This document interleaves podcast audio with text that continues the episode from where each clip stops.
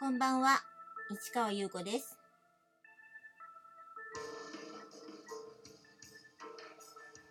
8月21日土曜日、詩人はささやく221回目をお送りいたします。今、もうこのラジオを始める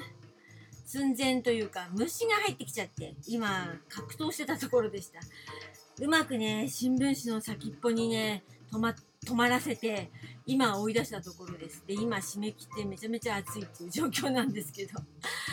この間セミなんか入ってきちゃってもう大格闘だったっていうのもあってね。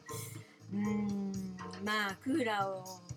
使わないのでね。窓を開けているっていうのが、まあ、ちょっと良くないんですがね。まあしょうがないです。でもとりあえず追い出したからね。っていうところで今日は土曜日。えー、まあいろいろね作業をしてます。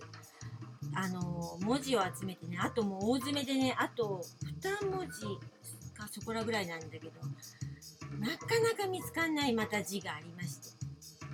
っていう感じでちょっとそこも格闘してますけれどもね。でもあとちょっと。で本格的にあの秋に向けての作品を作っていくっていうか感じなんですけどね。ちょっとねいろいろ考えて、面白いものにしたいなとは思ってるんですけどね。で結局今日は DVD2 本見ました。1本はね素晴らしかったんです。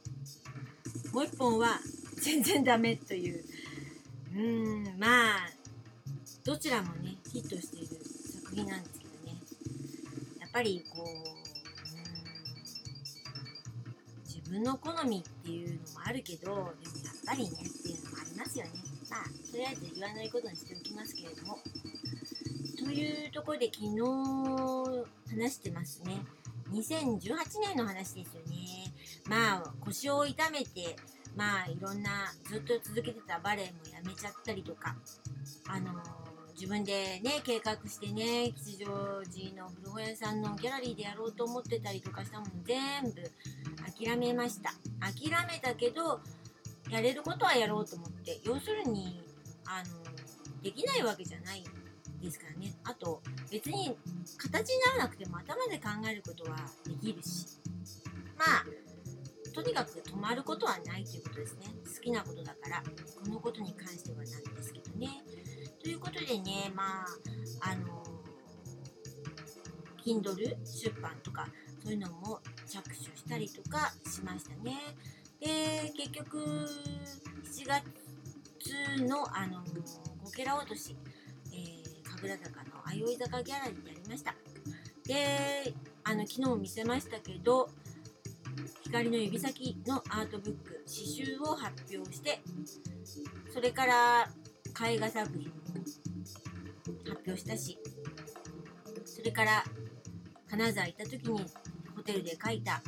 絵本「青いリボン」の名前も、えー、原画とそれから続々文庫にしたものも展示販売しました。まあいろんなことやってそれなりにねうん。っていうところだったんだけどその神楽坂の相生坂ギャラリーにねかなり小さい感じになっちゃったのね。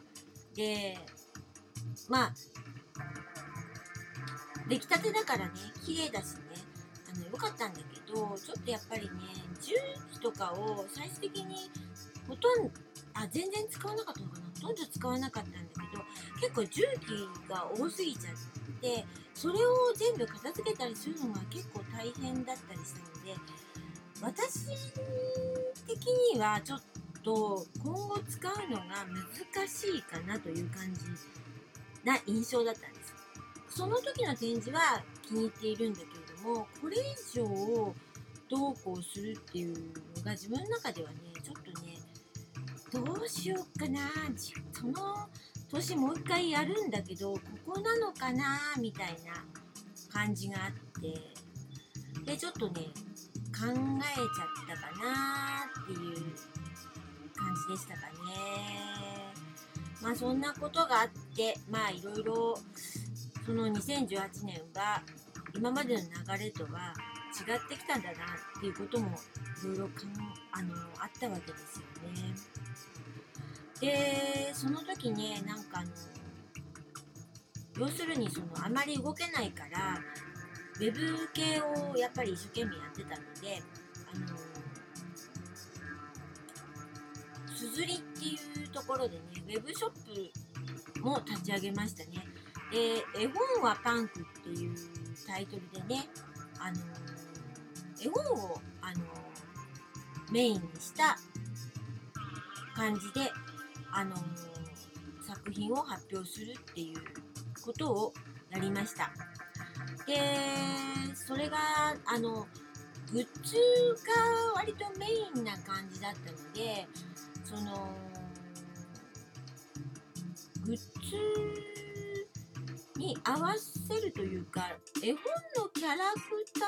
ーをグッズ化する感じですかね。だから T シャツとかトートバッグとかあと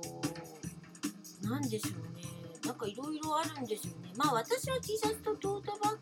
ッグが結構メインだったかな。サコッシュとか。だけどいろいろ缶バッジとかあと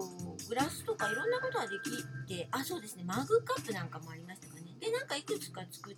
てでそういうので今までは発注してあの何枚っていう感じで T シャツとかをあの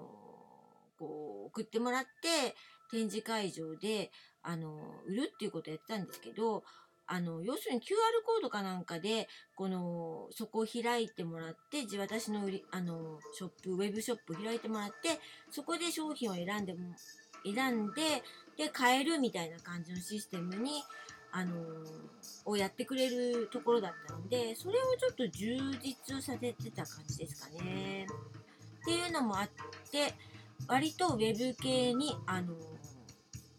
力を入れてたっていう感じですね。というところで今日はじゃあ、えー、その絵本はパンクのその辺のところの何かグッズの写真かなんかアップしましょうかね。というところでこの続きはまた明日ね。